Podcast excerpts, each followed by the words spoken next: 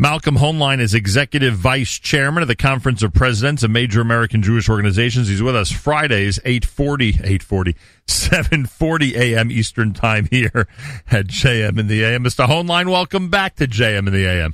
Good morning. We have to get you a new clock, I guess. Either that or I have to figure out a way to stop being confused. But uh, you might suggest, because you know what it's like uh, keeping late hours, you might suggest a bit more sleep. That does work for you, right? When you when you find yourself well rested, you're a little bit better off, though.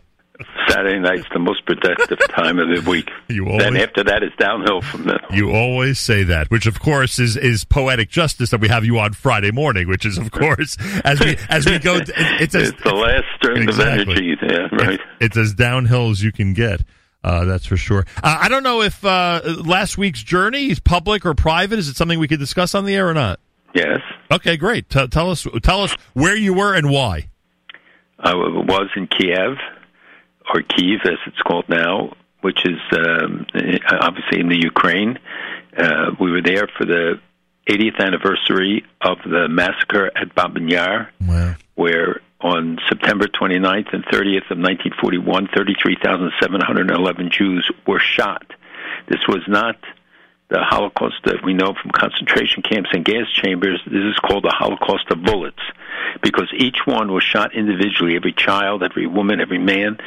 And for those 48 hours around the clock, and you had the Nazis with their local collaborators. Ultimately, 100,000 people were killed at Babi including Roma Christians and Muslims, but mostly Jews. And when the Russians came in after the war, they they um, uh, destroyed whatever last vestiges were there, and people would walk around. They would find bones. In the 1960s, a group of Jews tried to build a memorial and clean it up, and it ran into opposition uh, from the communist regimes.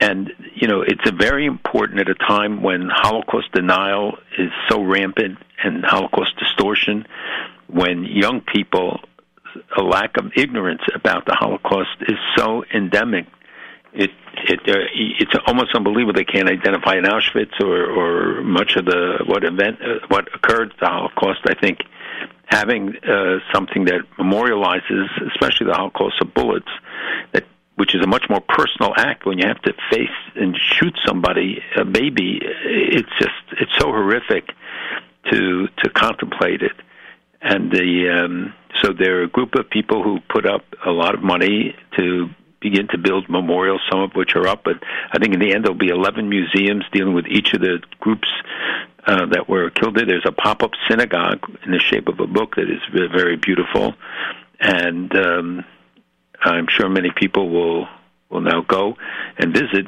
um, because it's representative of the many places that were killing fields in local communities where people killed the Jews and they would bury them, and only now, and especially because of the work of Patrick Desbois, a Catholic priest who has spent years and years going across Ukraine, Russia, other places, finding where Jews were killed because they would confess to to a priest, and he tried to seal those places with concrete so they'd be identified and be able to be to prevent them being looted or desecrated, in the hope that later things can be done with them as well.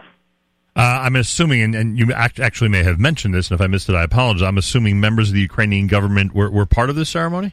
Oh, absolutely. The president, Zelensky, is Jewish and very demonstratively Jewish. Oh, right. I remember you told us. And, the, and the prime minister is. Right. And the mayor of uh, Kiev, if I recall right, um, a former boxer. He stands about I don't know. He's, he's even taller than you, which is hard to believe. But and he and his brother, who are like it's like standing between the twin towers.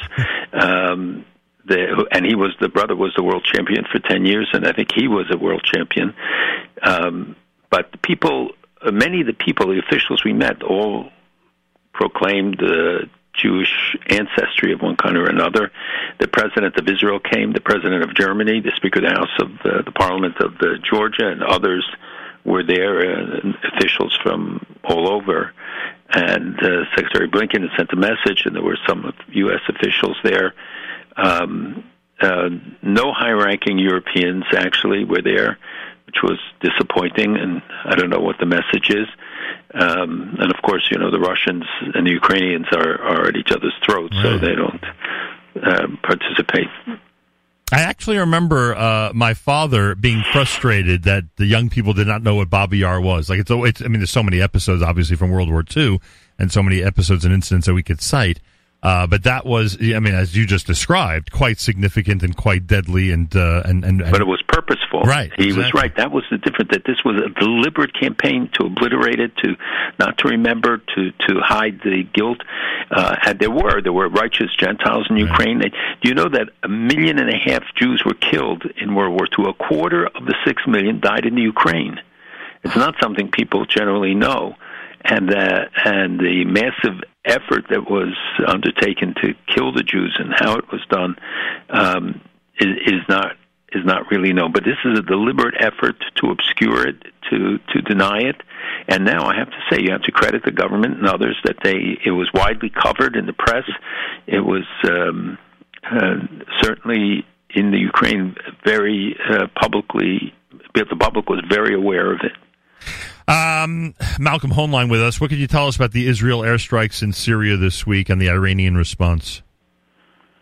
Well, there have been ongoing efforts by Israel to um, prevent uh, more more advanced technology from getting to Hezbollah or to some of the militias in uh, in Syria.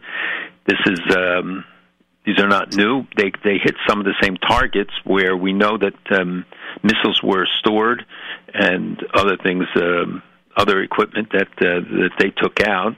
And this is uh, the the reaction. Uh, by the way, the Syrians have still been pretty muted. They they every once in a while shot a missile, but you see the Russians are not activating the anti-aircraft system. Uh, although Israel has to be very careful and they avoid certain provocations or areas that could be seen as a provocation uh, to to the Russians. But the uh, the escalation in in Syria. Uh, is serious because the, the Iranians have doubled the number of troops over the past year that they have in Syria, and there is this internal competition between Russia, Iran, and Turkey over gaining prominence. And now that Assad has more or less solidified his position, um, not permanently, but uh, right. d- deliberately, uh, and will likely remain. So now the the question is, each of them aligns with the other to get rid of the third. So the I know the Syrians and Russians would like to push the Tur- the Iranians back. They certainly want to push Turkey back. Uh, the the um, no one yet has the ability to completely dominate, but it's going to be part of the competition. And for Israel, obviously, it's very vital, given the the closeness to the border, to the Golan, that the um, both the militias, uh, Iranian-backed militias, and the Hezbollah uh, sustain. Yeah, we always talk about the Iranian threat nuclear wise, and obviously that's a big concern, obviously. Uh, but you can't forget about the presence in Syria and what danger that poses uh, to Israel, God forbid. What about the letter that Iran wrote? Uh, uh, by the way, I don't, I don't know. It's the first time I ever saw that a letter was submitted to the UN. I assume that that's protocol, right? That when they, it, yeah, that, it's protocol, and right. it's the ultimate chutzpah that, that Iran, you know, writes its letter. Yeah. Did you see? You know, it's very interesting how the media completely ignores when the vice president of Iran uh, for economic affairs, um, Mohsen uh, Rezaei, um, he, he made a public statement warning that the 10,000 Jews in Iran were hostages against Israel. And the the um, there's an organization, an opposition organization, that wrote a post on its Telegram account saying that he said in the speech, the Israeli government knows very well that if it makes a mistake, the regime will treat the 10,000 Jews living in Iran differently. As you know, on this show, I've warned about oh, that yes. for so many years oh, that they yes. will they will manipulate that population. They will do, God forbid, things. So far, they haven't. The Jews there you know live relatively normal lives for people in Iran. The internal situation is continues to deteriorate for everyone. Both the COVID uh, toll is very high, but also the drought has impacted about half the country. The um, currency is almost worthless. The price of oil going up has helped them a lot um, because that, that they sell oil through to China and to others, um, both, both certainly illicitly in violation of the sanctions. But the um, uh, the internal situation continues to deteriorate. There are massive demonstrations against the government of Iran, which don't get reported outside, and the you know the stability there is is a test, and it was tested this week, particularly the past couple of weeks on the border with Azerbaijan, where Iran has said that they were angry that Israel as people, um, which Israel does assist Azerbaijan, and they do joint exercises, and Israel is able to, use its airspace to for their air, uh, pilots to train, and many other things. But in the recent war in Nagorno-Karabakh, where Iran backs the Armenians against Muslim Shiite uh, Azerbaijan, which was aligned with Turkey and Israel, and the so they massed troops along the border, the biggest buildup since the Iran-Iraq War and uh, massive numbers of tanks and stuff along the Azeri border. Now they can't move, and the reason why the internal situation is so important is because there are 30 million Azeris in Iran, and they're becoming increasingly nationalistic and disassociating from the central regime, uh, frustrated with the central regime, and they so they they will certainly rise up if if Iran really made a move against um, against Azerbaijan. So now there there's supposedly going to be some talks, but the differences are are very fundamental, and the it's not going to be resolved by um, you know over a chit chat table. All they do is reduce the tensions uh, for now, but it was escalating very fast, and uh, Aliyev, the president of Azerbaijan, made some very strong statements as well. Uh, so you have Iran on a number of its borders facing serious challenges and the uh, and with this poor economy and domestic concerns, uh, you know, it's not a sound. That's why we have to keep the sanctions on. That's the key. And all this is just, if nothing else, that is the key. You know, they they have the chutzpah to go public and announce that they have 265 kilograms at 20 percent, and we know that they have 60 percent enriched uranium, and it's increasing rapidly. In September, it was like 185. In March, it was 130. Uh, and 375 is enough for a bomb. Wow. At 90%, but that's just technical about how you you you jack it up. So it, when people talk about, you know, well, the threat's not imminent, not imminent, they're moving all the time on this and on their delivery system. And the other area they're moving, which may people don't, I think, take seriously enough, is on the drones. They are perfecting more and more advanced killer drones as they used in remember in Saudi Arabia when they yeah. were able to go all around the Gulf and hit them they're advancing because in part because their air force is so antiquated and their planes are not that effective they need to have the these drones and they're using them in Iraq they're using them in Syria they're using them in and providing them to the Houthis and to Hezbollah and to Hamas uh, so they they you know they're moving ahead on each front uh, despite the fact that their people pay the price. On the earlier point, and I, I go back only because I know there are listeners who are concerned and, and, and are curious, uh, because you have told us that you, I mean, you've told us openly, you've told us, you know, with, uh, uh, in more roundabout ways that that you and others are in touch with the Iranian Jewish community. Uh, is there still an effort or advice from American leaders to them to leave, or to uh, you know, do they give you do you give or do people here give them specific direction? Uh, is there still a, is there still a, a line of communication over the last couple of years when it comes to this issue? There are lines of communication. Um, many of them have relatives in America uh, but most of the conversations are about you know family matters and their internal situation. It's mostly with non-Jews that we get our information. Right. We don't want to jeopardize the Jewish community. Um, and it, the problem with leaving is there were plenty of slots for for people to have left Iran, and, and others filled it. Uh, the Jewish community, many of them these thousands did not leave, and they and they do lead a full Jewish life. They have right. yeshivas, right. they have restaurants, they right. have uh, they have things, but the problem is that you can't get into America. Right. And some of the way station countries won't take people unless they know that they're going to be able to leave in a relatively short time. It's America's one and only Jewish Moments in the Morning radio program. Heard on listeners sponsored digital radio around the world, the web at NachumSegal.com and the Nachum Segal Network, and of course on the beloved NSN app.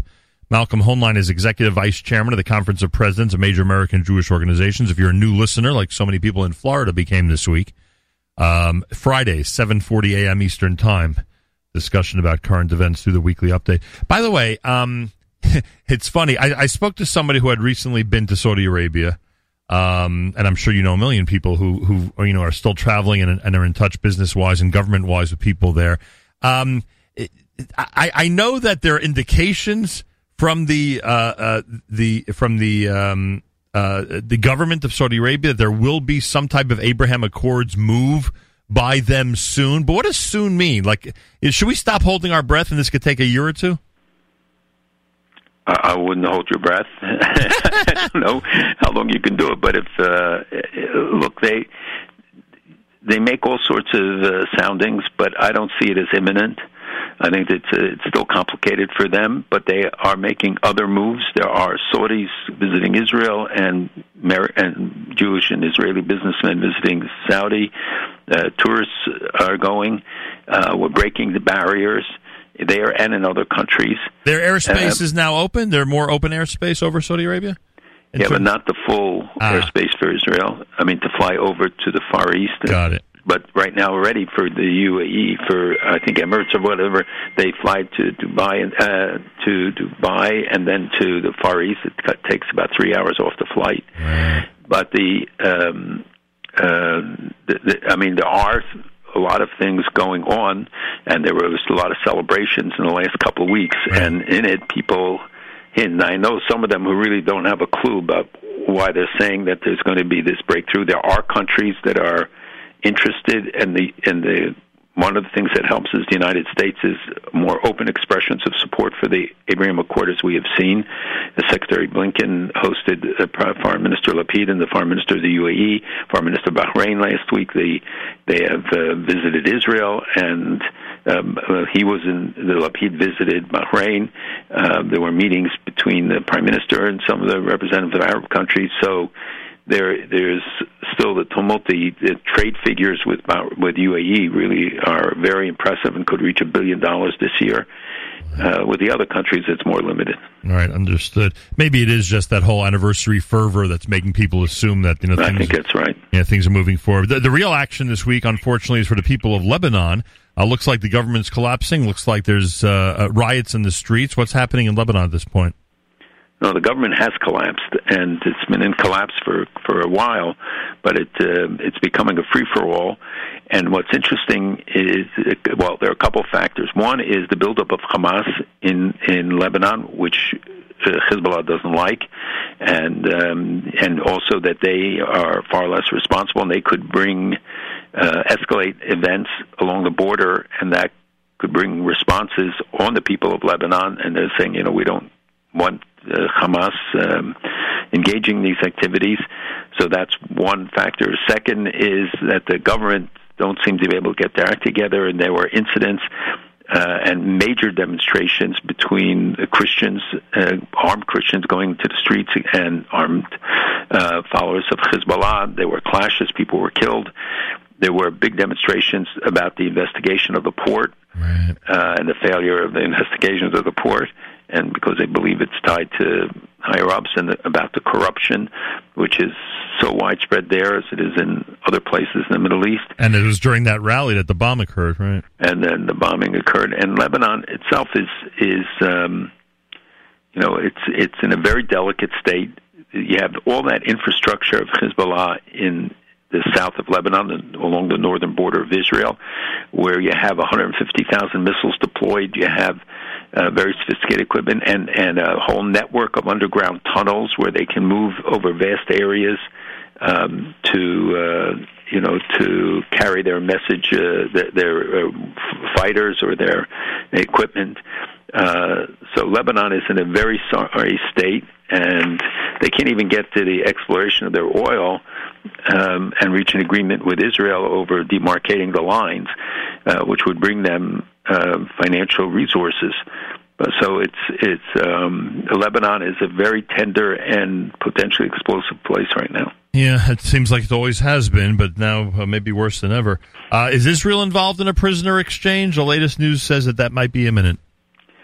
There have been talks about it for a long time. So far, we haven't seen it. I think the public's um, appetite for it has diminished because of the price we paid for recidivists from past deals. Wow. Uh, but on the other hand, uh, the commitment is still to get everyone home. You see even the renewed interest after decades in Ron Arad. Yeah. by the government. Though there, there is not new, particularly new news, uh, and I was very involved with his family at the time in the case and following it up for a long time. Um, at least we should get make sure that he comes back to Israel for for for, for burial. Uh, but there's a lot of talk about a deal that was the Egyptians were trying to negotiate a Hamas Israel uh, exchange in, for for people in Gaza, and you know we have two Israelis who wandered across the border who are probably mentally challenged, and um, two of the soldiers. Uh, but people are saying you, you don't pay you know this exorbitant price for for them because there are guys who who will just come back. We're going to release people who will do what the last groups did, and that is just revert back to being terrorists. It's the old story, as we say. Um, is it? Oh, by the way, I got to ask you about this. I, am sure. I mean, you saw the viral video with the interview with Ben and Jerry, uh, and the story with Sally Rooney, where she will not sell her translation rights to her book to Israel uh, because of a boycott. Uh, you, you, know what the problem is? I think I could have answered the Ben and Jerry question better than they did. I, I don't I don't have the same policy or believe in the politics that they do, and I could have answered it better. Uh, they they can't even they can't even think clearly enough to say that you know that they have a lot of you know difficulties with a lot of policies around the world, but this is the biggest priority for them. They can't they can't even articulate that. It, it seems like people who are boycotting Israel don't even understand why they are at times. Yes, and they and they uh, said that they were avowedly supporters of the existence of state of Israel, very strong supporters. Right.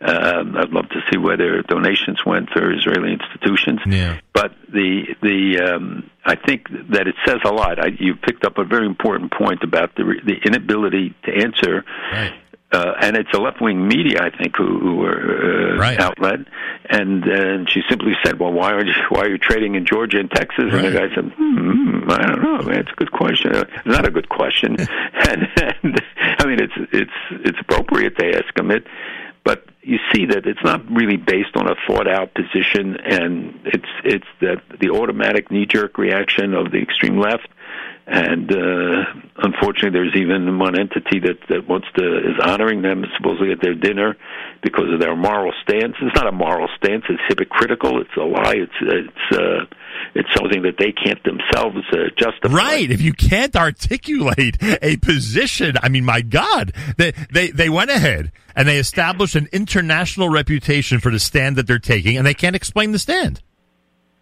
Anyway, I don't know why I'm yelling at you about Ben and Jerry, but I don't need it, so it's okay. I boycott it completely. that, that that's they boycott me too, I guess. So it's okay. that was before the policy, or only since the policy that you're boicotting? No, even before, because I knew it was coming. oh, I, I, thought you were just. I thought you were but, just. But you know, they don't own it anymore. Unilever right, owns right, it, right? And New Jersey, Arizona, and other states have, right. uh, you know, are getting rid of the stock right. in Unilever, which is important because right. in each case it's over 100 million dollars. Right.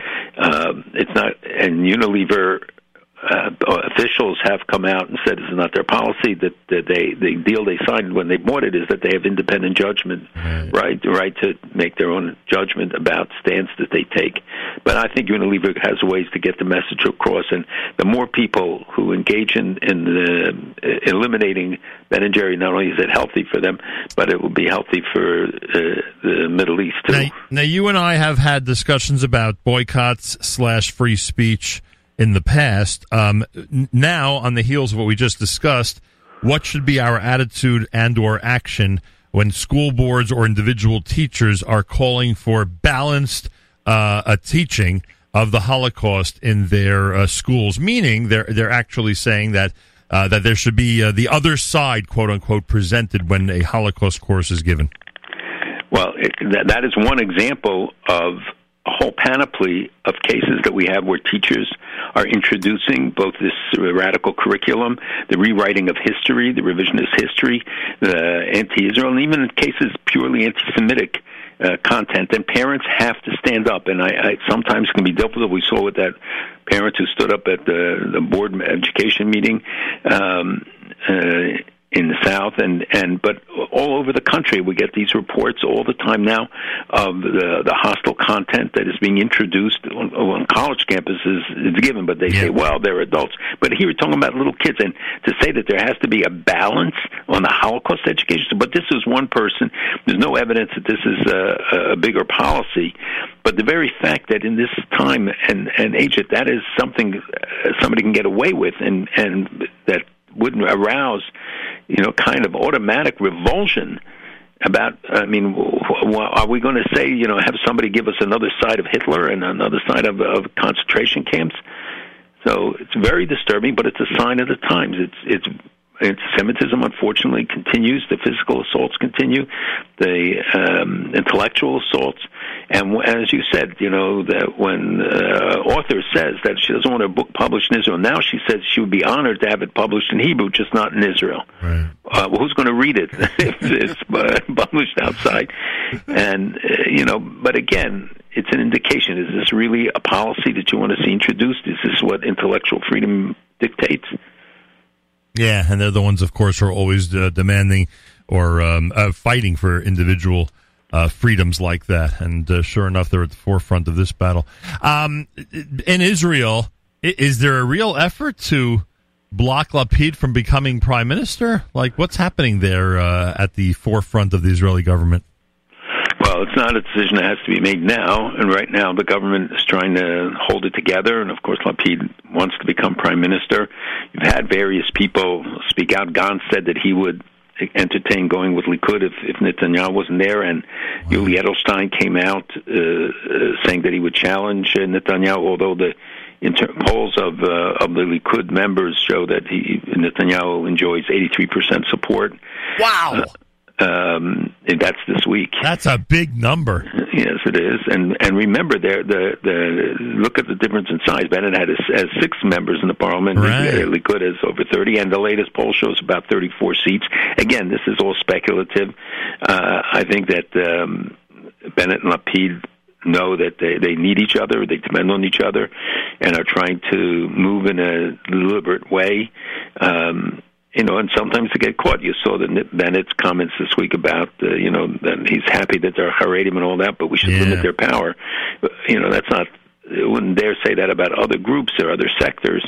And um, uh, you know, I think his there, there, his appearances here Bennett's, uh, both at the UN and his meetings in Washington just prior, were successful. They seem to be, you know, being able to build working relationships with the administration, with Congress. They're doing a lot of outreach to the Democrats um, who have been feel alienated over the years. Yep. Uh, so it's it's um I don't think anybody's speculating now about what will happen. You know, Netanyahu built uh, got a reputation that he would make these deals and then not fulfill them. So I don't think they they want to. The, the real thing that they're trying to show is that they're not Bibi. When their travels abroad and all of that, the tone it's all to say that this is a new a new wave.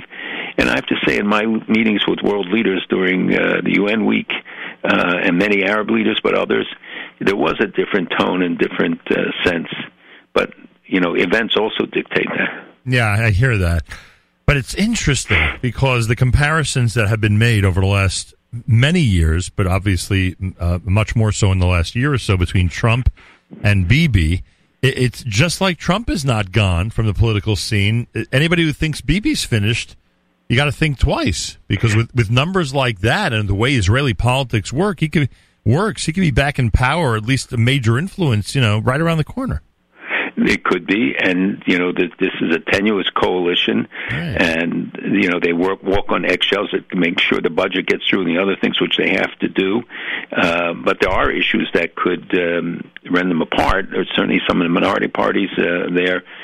Um, uh, although most are minority parties, and they they would um, you know so they're being very careful, I think, in their treatment of others. Gantz and Bennett were in a heated exchange over the revelations about the Mossad operation kidnapping an Iranian general and why it was released and uh, whether it should have been released at all. Um, it was surprising that it was, but it may have been for a different purpose. So there there are points of tension, and you know, time we'll have to see how it plays out. All right. You know, we never discussed because it was Yuntif time uh, the New York Times uh, in-depth coverage of the uh, Robo, uh, the Robo um, hit. You know, you know what I'm talking about. You know, in Israel. Yes, in Iran, uh, yeah. in, uh, against and the the- uh, head the- of the nuclear program. Right, and Uh, the, and the Times actually got criticized by pro-Israel groups for the way they portrayed it. Did you think that was justified? Look, I think it's an interesting story, but it wasn't anything new. I mean, the story had been Right. told That's months before, you know, about about how this was done, Right. and they got some more technical information from somebody, and so therefore felt that they it wasn't an exclusive but a, a story, Right. but some of the details uh, were good, and and it shows the ability that Israel has to strike against those who who are Oh, my threatening gosh. its existence. I mean- and that message isn't lost you know, Yeah. on the other leaders. And you know, there've been many other eliminations. There were uh, the attacks that took place, and now you know that there's going to be this huge, uh, the largest ever international air drill, which is being kicked off with Israel, with um, Germany, Italy, Britain, France, India, Greece, and the United States. And you know, when they look at that and they say, "Whoa, what's happening there?" And in the meantime, their uh, places have been targeted. That drone factory in Kashan, which is the central place for building the drones, uh, they have seven locations around Iran, but uh, was mysteriously hit uh, in the last weeks. And you know, there were other. Um, um, incidents, Right. and we know that there were attempts by Iran to carry out assassinations in Colombia and elsewhere. Uh, so, you know, th- th- there's much more going on than people tend tend to believe. The Pakistani scientist who died this week, that was natural causes, right? The nuclear Yeah, AQ Khan, but you know that this was really Dr. Evil. He he was the one who proliferated the uh, nuclear information, made it available to different countries, uh, like uh, including Iran, we believe. And um, but he died of natural causes, uh, and I think he was 85. Yeah. Uh, finally, as I asked you off the air, Malcolm, anybody who thinks they know what type of uh, policy Israel is going to have toward Americans who want to visit it in the month of November, nobody knows. And I, I shouldn't even bother asking you the question. It's unfair because nobody knows. Simple as that. Don't believe everything you read. That that is absolutely right. Don't believe everything you mean you read. Um, there are you know people did get in. Some increasing numbers will in November. They're supposedly revising it. It's not clear what they will demand in terms of inoculation, a third inoculation, or a double inoculation, and then tests. And you have always the threat of quarantine. So everybody should be very careful in checking with their travel agent what the rules are before they assuming, plan trip. assuming they know, yeah. Yeah, so right, and and the government though is is coming out, and I think there's supposed to be a meeting. There was a meeting this week, at the end of this week, or maybe next week, where they're going to put out the rules for November. There are some that have been published, but frankly, I find them so confusing. It's hard to discern which one, which is which. Easier to go to Kyiv, huh? yeah, and also there's good news from Morocco. The new government in Morocco is remarkable. The Hanoush uh, government they they knocked the Muslim Brotherhoods down to 12 seats. I think it's it's like 10 percent of what they had, and uh, this is all to the credit of the king and his uh, the way he dealt with this. And I discussed it all along, you know, where he said, "Okay, here are the keys, and you you guys think you can do a better job," and he quickly exposed them. And I think it's a, it's again a story that they won't tell when it's positive in the country that's pro-American and sympathetic to Israel, building up the ties. A lot of exchanges going on there as well. Wow, amazing. Uh, Malcolm, I thank you. Have a wonderful Shabbos. We'll speak again next week. Malcolm Absolutely. Be well. Thank you so much. Malcolm Hoenlein is Executive Vice Chairman of the Conference of Presidents of Major American Jewish Organizations with us Fridays, 7.40 a.m. Eastern Time here at JM in the AM.